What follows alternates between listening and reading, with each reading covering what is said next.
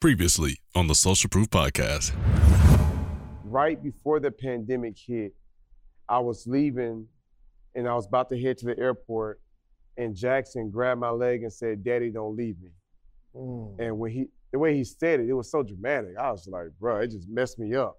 And he was like Okay. holding my leg Where do you think he's getting that from? because I was I was traveling a lot. Yeah. You know what I'm saying? And so I knew then. I hit Eb on the way to the on the way to the airport when they dropped me off. I said, "Hey, um, price went up." You know, everybody was talking about the Fat Joe Mm. yesterday price, but I really meant that. Like, I'll do virtual, but if you're gonna take me from my family, it's gonna be worth it.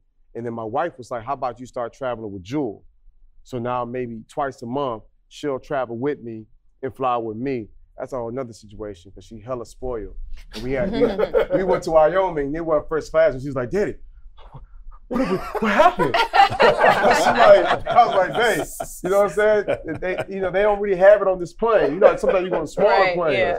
She's just like, "What do you mean they don't have it? What are we gonna do?" I was like, "Oh my god, I'll take you to a, I'll take you to a soup kitchen." You know what I'm saying? But but when I'm home, um, I had a similar situation, you know, because it's like I'm working, I'm working, I'm working, and Jackson's like, "Daddy, Daddy," and Jules like, "Daddy, uh, Jackson's talking to you," and I was just like, "Man, like, let me put my phone down." So I started utilizing the ministry of Do Not Disturb earlier, Mhm. and really try to wrap all my work up by like four or five o'clock, and then just really be more disciplined. Really, for me, it's discipline. Just put my phone down, and I got a whole team if they need it. You know what I'm saying? And really be kind of tapped in with the family. So when they wake up, you know, it's a little bit of time we have with them. You know what I'm saying? We get them ready. We have our family prayer, and then out the door when they come home, I really try to be work free, Yeah. and I can tap in with them. I got systems in place. Um, the nanny is a game changer.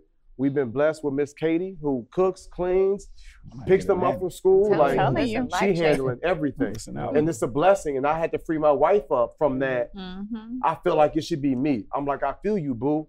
But we got six streams of income and we got four different companies. So the average person can't make you feel a certain way because they might have one job and probably working for somebody. Mhm. You got five.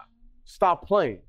This is what you deserve. You know what I'm saying? Because you're not superwoman. As much as we are amazing, supermen, superwomen, and you can't do it all. Yeah. You know what I'm saying? So if you got to bring on some help, it don't even make sense. I said, look at whole girl like she a, a- assistant or something. Yeah. And so I try to put in as much time as I can with the kids.